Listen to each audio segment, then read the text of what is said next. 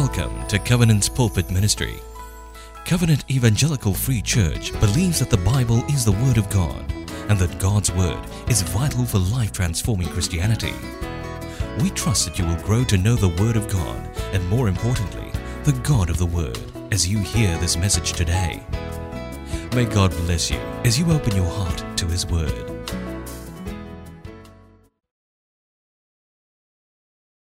You know, it's always difficult to preach about money, right? But do you know that the Bible wrote a lot about money? In fact, half of Jesus' parable talks about wealth and money. Example of it were the ten talents, the rich fools, the lost coin, the rich man and Lazarus, the shrewd manager, and many more.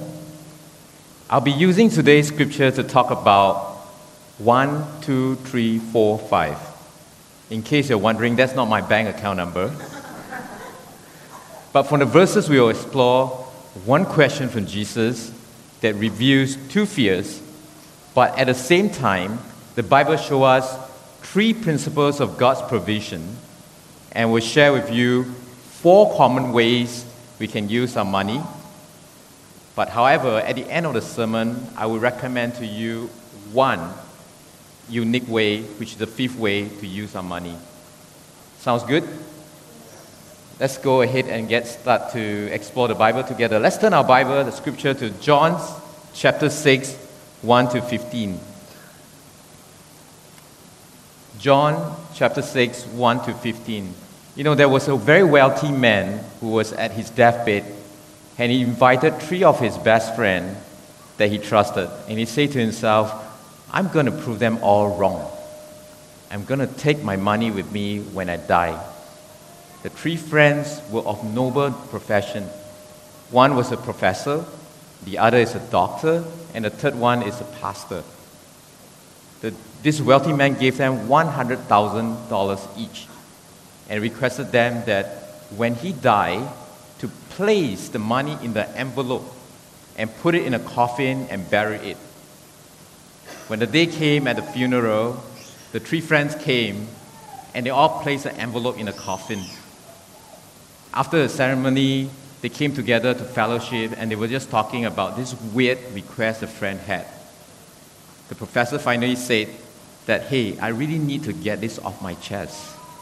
But we all know this money wasn't going to do any good buried under the ground.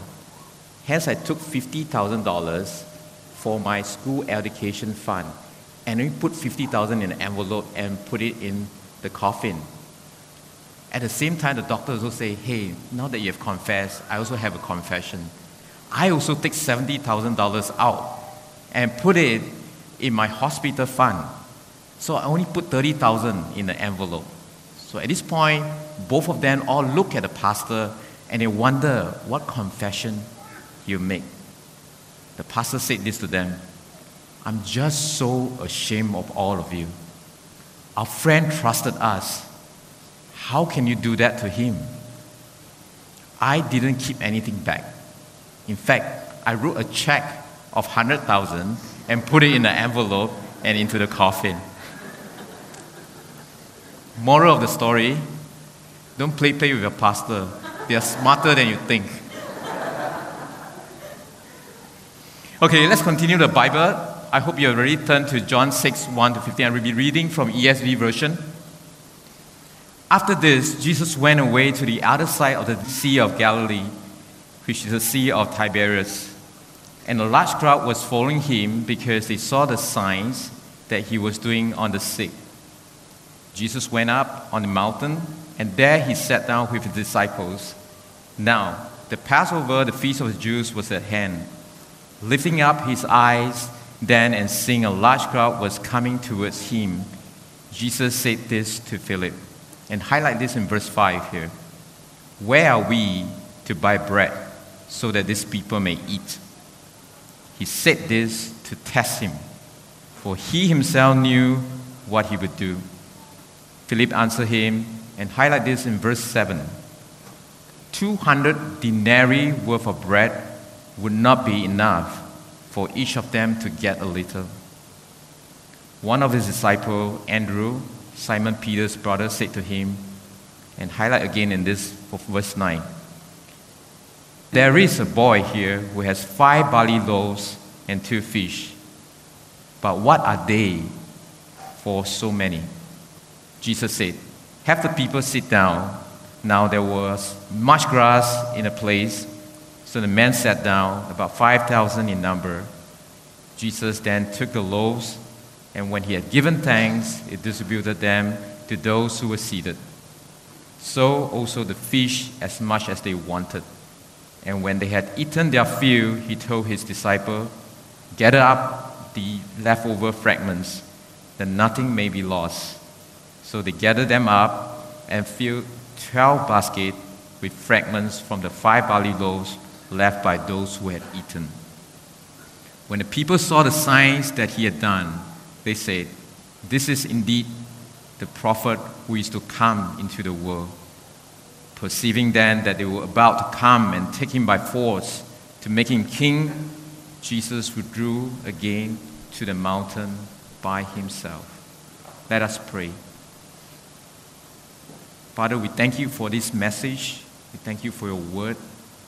Father, Lord, would you open up our ears today? Would you open up our eyes? Would you open our minds, Lord, to receive your word that it may deposit deep within us, Lord. Thank you, Lord. In Jesus' name we pray. Amen.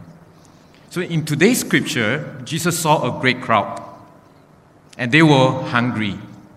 This crowd were hungry for his words, they were hungry for his healing, and after a long day, they were hungry for food. And Jesus asked the disciple, Where are we to buy bread so that these people may eat? We can often see Jesus asking questions like that. In fact, Jesus asked more questions than he gave answers. Example of his questions Who do you say I am? Why are you so afraid? Do you love me? And many more. But this question, where are we to buy bread so that the people may eat, seemed a bit trivial, but it was an important question. It was an important question. And how do we know that? We know that because, firstly, in verse 6, the author added an important emphasis here that Jesus said this to test them. Jesus said this to test them. When we see the intentionality of this question, we know there is an important question. The second reason why this was an important question was that this was a significant story that was repeated in all the four Gospels Matthew, Mark, Luke, and John. Now, not many stories were mentioned in all the four books. Now, here's a question for you. The Bible said that Jesus asked this to test them. What exactly was he testing? What exactly was Jesus testing? Was this a question of food choice? Shall we choose between bread versus fish? Burger versus sushi? I don't think so. Right? Was this a question then of logistic? Was Jesus testing them on how do we get as fast as possible the food to people because they were so hungry? Maybe we should call Food Panda or Deliveroo. Before we answer the question of what was Jesus asking, let's first hear the answer from the disciples. So, from this one question, where are we to buy bread, came two answers one by Philip and the other by Andrew, Peter's brother. Two very good answers, but interestingly, it revealed two big fears in lives. Now, Philip answered in verse 7 200 denarii worth of bread would not be enough for each of them to get a little. How much was 200 denarii worth of bread? It was equivalent to buy one lorry of bread at that time. What Philip was saying was even we have one lorry of bread, one lorry of bread, it will still not be enough. Now, that's a lot of bread because we're talking about feeding 5,000 crowd. How big was that? No, last week we had a big feast here, right? And it was one of the biggest pot blasts I've seen. There was about 500, 600 people last week. Right? It took us quite a lot of planning to get that done. But the crowd back then in Jesus' day was 10 times of what we saw last week. Essentially, what Philip meant was demand was too large. His fear was the demand was too large, too big for him.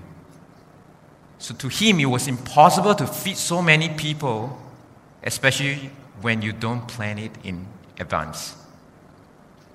The second answer came from Andrew, who answered Jesus in verse 9 There is a boy here who has five barley loaves and two fish.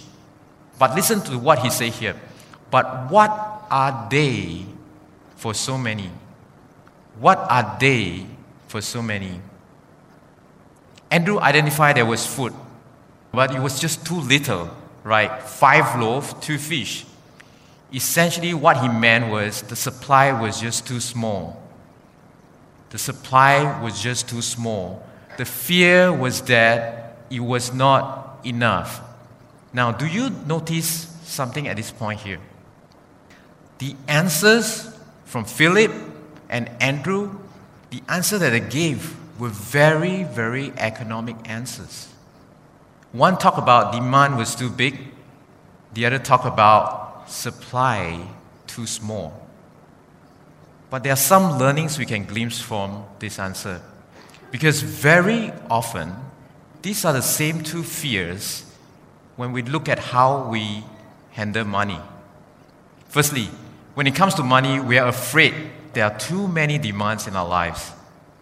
We're worried that they can be overwhelming.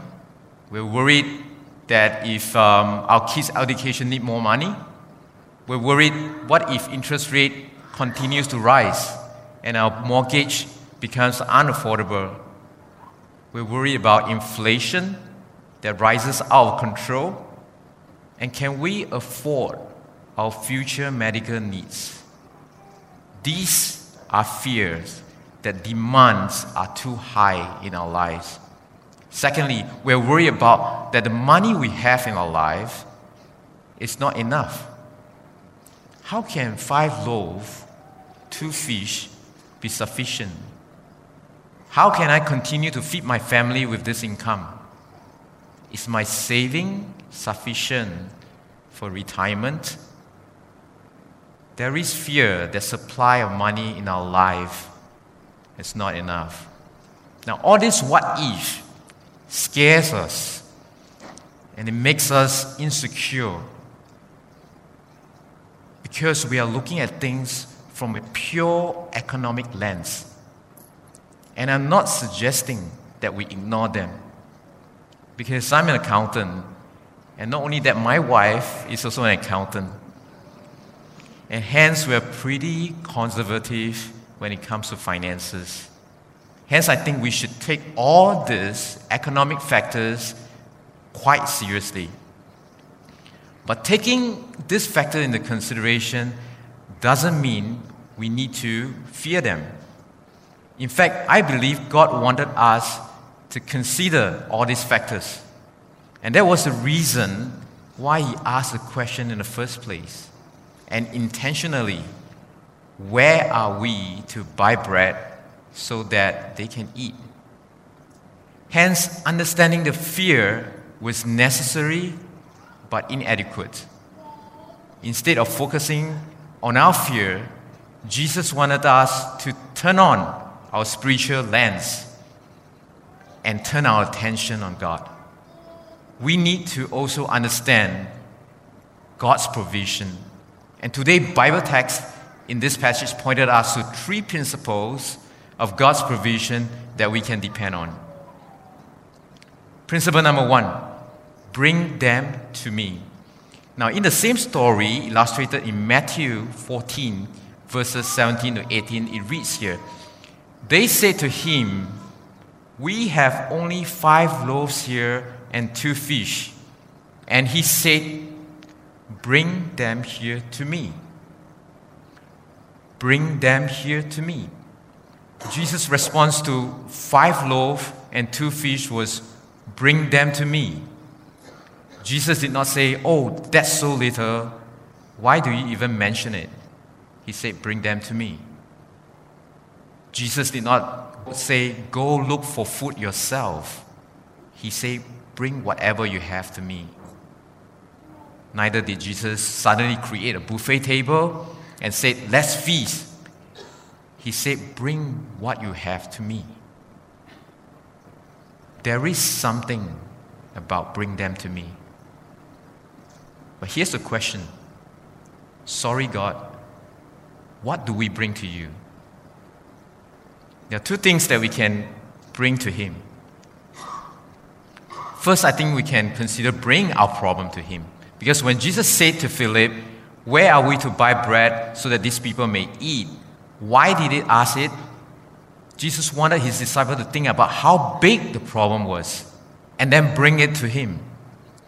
To Jesus, it doesn't matter how big our problem or how small our problem is, because it is okay to come to Him with our problems. The second thing that He wants us to bring to Him is to surrender what we have on hand to Him. When the disciple brought five loaves and two fish to Jesus, he looked up to heaven, said a blessing, something beautiful happened at that point in time. The loaves just started to multiply, and the fish started to multiply as they distributed. Jesus used whatever we have to multiply it. He could have just created it. Isn't it easier for Jesus to just create it? Just create something? But that was not what he wanted. He wanted us to surrender to him. You see, the act of surrender is an act of faith. The act of surrender is an act of faith. It doesn't matter how little we have, because He will multiply it. First principle we touched on was bring them to Him. Now, the second principle was that you will be satisfied. And this is found in John 6 12. It said that, and when they had eaten their fill, in other words, they were satisfied. And remember, there were 5,000 people, and they were all satisfied. No one needs to rush for food because there's enough to go around. No one walks away hungry, and they add to their fill. And this was very, very similar to what? This was very similar to how God fed the Israelites out of Egypt with manna. No one went away hungry during that period. The third principle from Jesus was not only will you be satisfied, it will also be more than enough for everyone. John 6:13 said that so they gathered them up and filled 12 baskets with fragments from the five barley loaves left by those who had eaten. Indeed, God's provision is more than sufficient. Now, we started today's passage with Jesus asking the disciples the important question of where do we get bread for everyone to eat. And remember earlier we asked this question what exactly was Jesus testing on? I suggest that it was a question that tested their heart. In other words, it was not a question that was looking for a perfect answer. Instead, it was a question to test where their fears was and where their true confidence lies. It was an important question that reviewed two economic fears that having too many demands in our life, and secondly, not having enough money or money not enough. Not only does God knew of these two concerns, as the master architect of our lives, God also gave us the assurance of His tree provision that we can bring our problem and what we have to Him, that we will be satisfied in Him, and that He is always more than enough for us. Now, finally, we come to the big question How do we use our money? how do we use our money? There are four common ways to use our money. The first way to use our money is that we can spend it. How many of you like to spend money? Wow, you guys are very, very holy. Let me be upfront clear that there is nothing wrong with spending money. We have needs in our life and we need to spend money. We spend on education, we spend on technology, we spend on clothing, we spend on health, we spend on food, we even spend on holidays, right? And one of the things I find very important for me and my wife to do is that we spend on holiday. It's very important for me, especially to rest from work and to enjoy and experience the nature. Now, the crucial question then is how we spend our money. I think that's more important. And the Bible talks a lot about how we ought to spend or not to spend our money. One of them is in the parable of the prodigal son. The Bible shows us how he had spent the money selfishly, stupidly, and short sightedly. We don't have the time today to dwell into how we can apply the principle, but perhaps in another time, in our session. The second way that we can use our money is that we can save it. Who likes saving money here? Well, much more people like saving money than spending money here. All right. I love saving money, right? Um, that's because I, I do grow up in a not so well off family. I was taught at a very young age to save money for rainy days, right? But these days, saving money also include investing your money. You know, but however, you know, looking at the current financial situation, sometimes it's volatile, and investing there may not yield you a positive gain in the short run. So hence invest your money with wisdom and caution in the Lord. The third way to use our money is that we can share it. We share money with our parents. We share money with our children. We share money with charity. Even share money with friends or even those who are in need. I think this is a very important part of our Christian journey that we learn to share it. And this is totally biblical as we are called to be filial to our parents, take good care of our family, and do good to society. Fourth way to use our money is, of course, we can sacrifice it to God.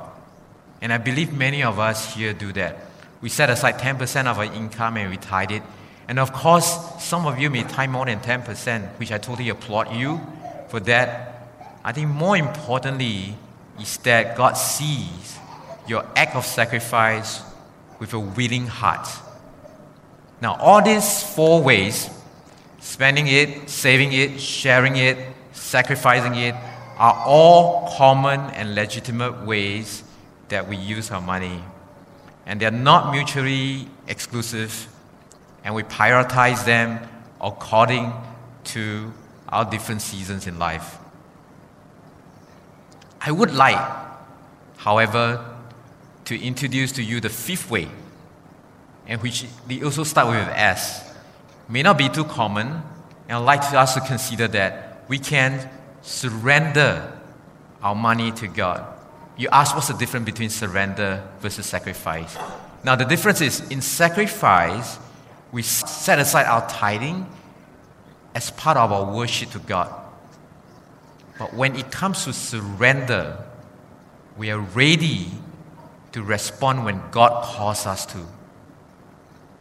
And let me clarify that surrendering does not always, it may, but it does not always mean 100%.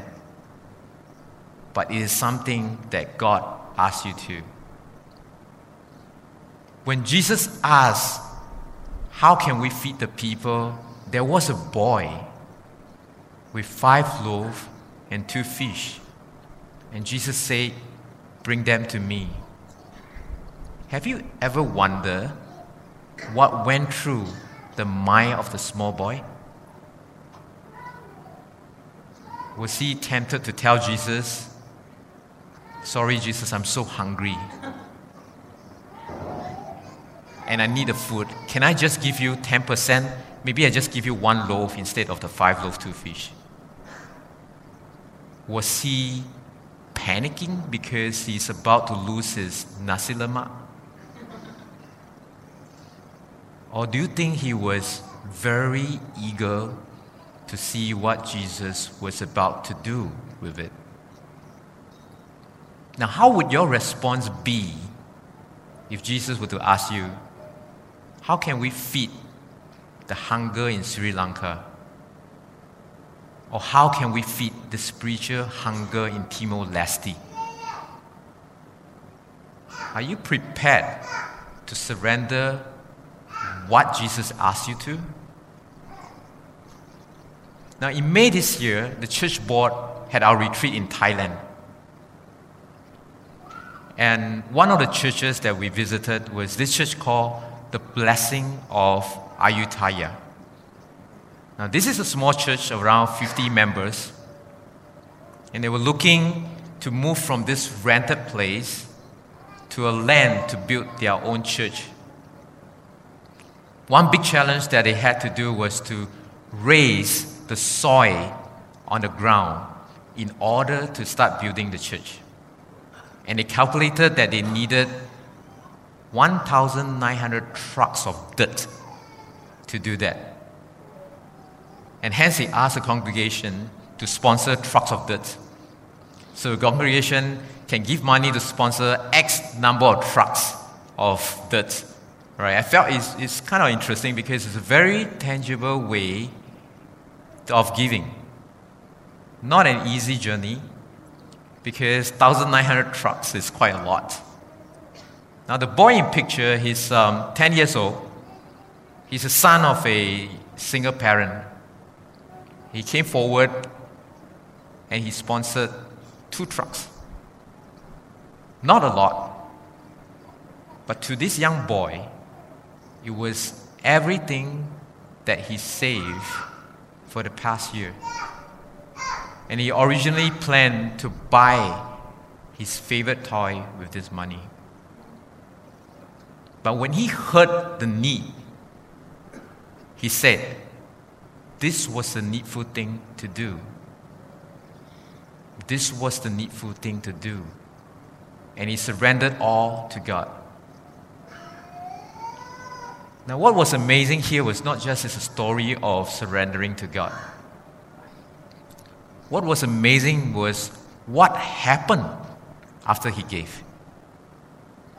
The rest of the congregation saw this boy gave the two trucks with everything that he has. And the congregation was so touched by this act of faith of this young boy that inspired them to also give. This inspired so many to step forward to give as well. Two trucks out of 1900 trucks was just 1%. Five loaves, two fish, fed 5,000 people. Our God multiplies when we surrender to Him. Now, isn't it interesting why God always asks us to look at a child's faith?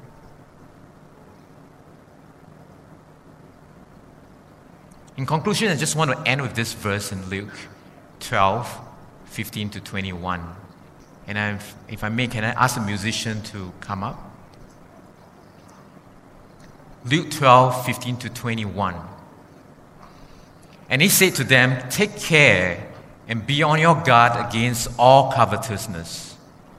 For one's life does not consist in the abundance of his possessions. And he told them a parable saying, The land of a rich man produced plentiful.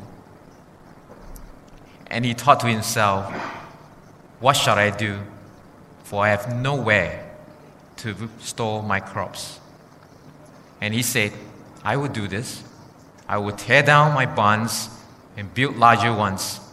And there I will store all my grains and my goods. And I say to my soul, Soul, you have ample goods laid up for many years. Relax, eat, drink, be merry. Relax, eat, drink, be merry. But God said to him, Fool, this night your soul is required of you. And the things you have prepared, whose will they be? So is the one who lays up treasures for himself and is not rich towards God. On April 15 this year, I was standing here at this exact spot to present the AGM financial report as a church treasurer.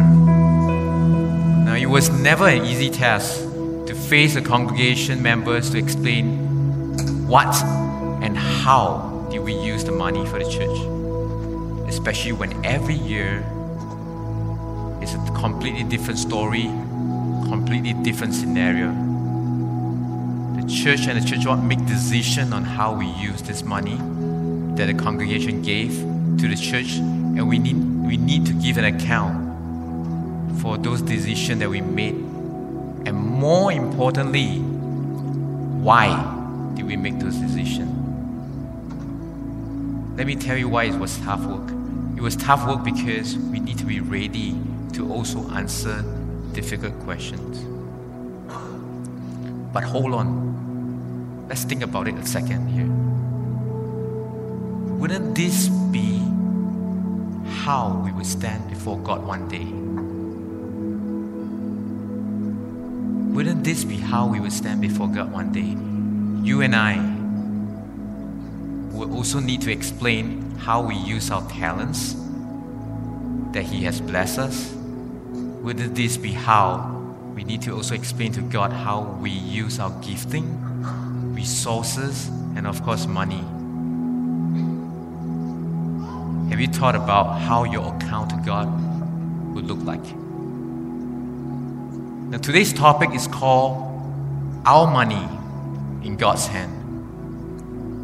And I enjoy the journey of exploring through the question of how we can put our money in God's hand. Now, however, at the end of the process, I've actually arrived at asking myself a different question.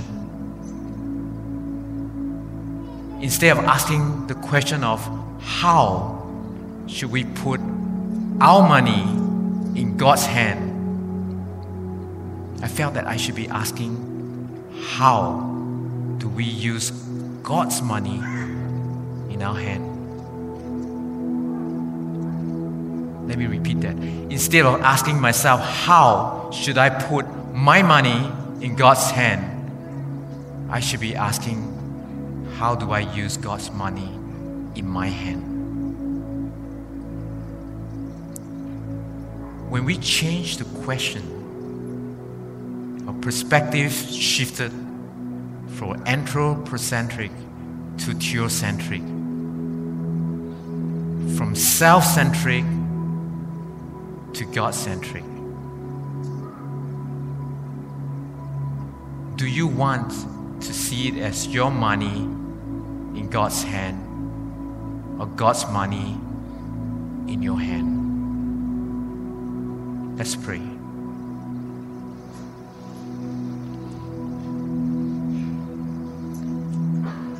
Our Father in heaven, we thank you for all things, all things that you have blessed us with. Whether it's talent, whether it's resources, whether it's money. Lord, you said in your scripture in Matthew 6 that do not be anxious about your life, what you would eat or what you would drink. It's not about your body what you put on. And Jesus, you said, Look at the birds of the air. They neither sow nor reap nor gather into barns. And yet, your heavenly Father feeds them. Are you not of more value than they? And Jesus, you said, Consider the lilies of the field, how they grow. They neither toil nor spin. Yet I tell you, even Solomon's in all his glory was not arrayed like one of these.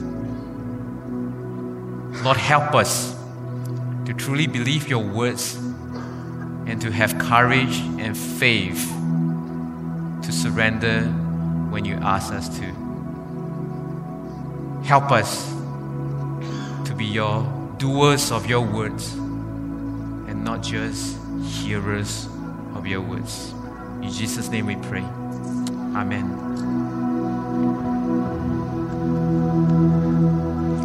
Let's rise and respond to the message of the song. Christ is enough for me.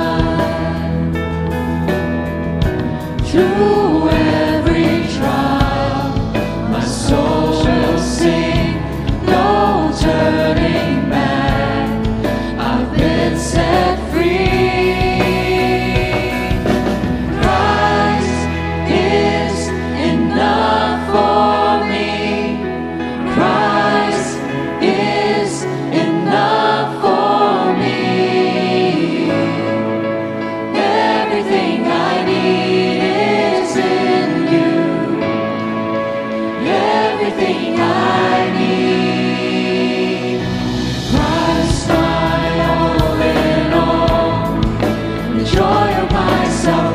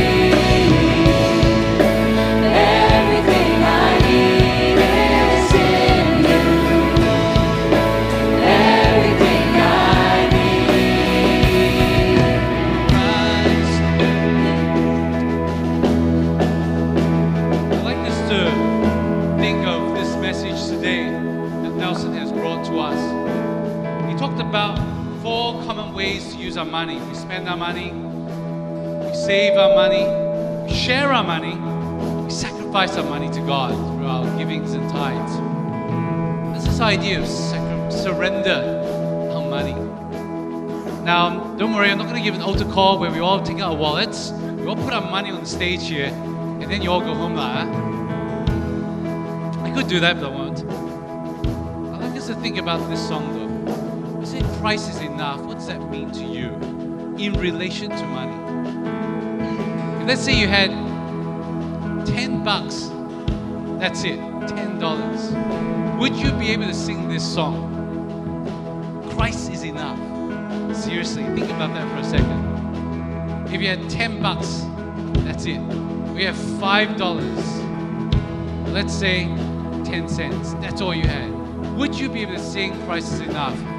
I know for me, I would say, God, it's not enough.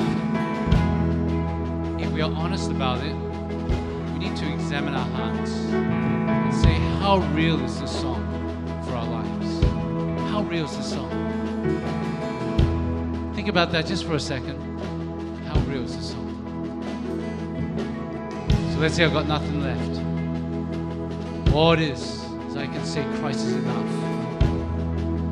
Let's just pretend for a second. Nothing else. Is Christ really enough? If it is, if He is, when we sing, Christ is enough, I encourage us to do this. Sing it as you mean it. Christ, you are enough for me. Shall we lift up our voice? and Let's sing this. Christ is enough for me. One, two, three. And Christ is enough for me.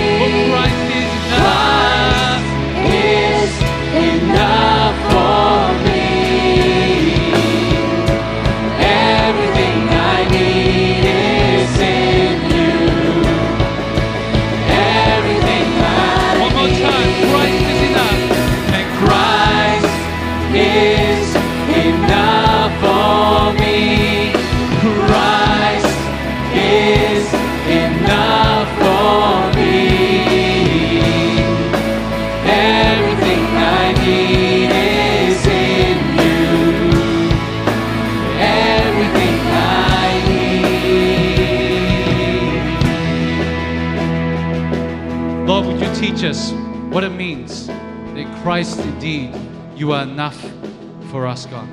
We thank you, Lord, for the gift of life that you've given to us. We thank you, Lord, for your provision in our lives.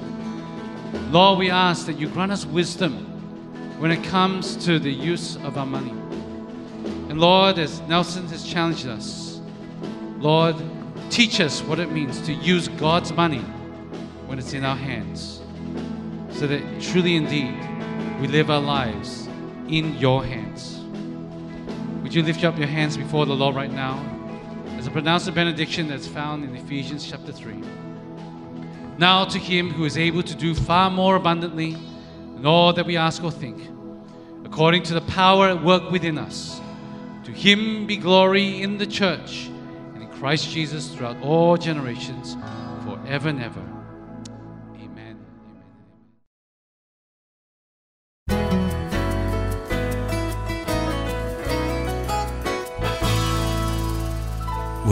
You had spent some time listening to God's Word, and we hope that the message has ministered to you. You can visit us at www.cefc.org.sg for more sermon titles. God bless you in your spiritual pilgrimage ahead.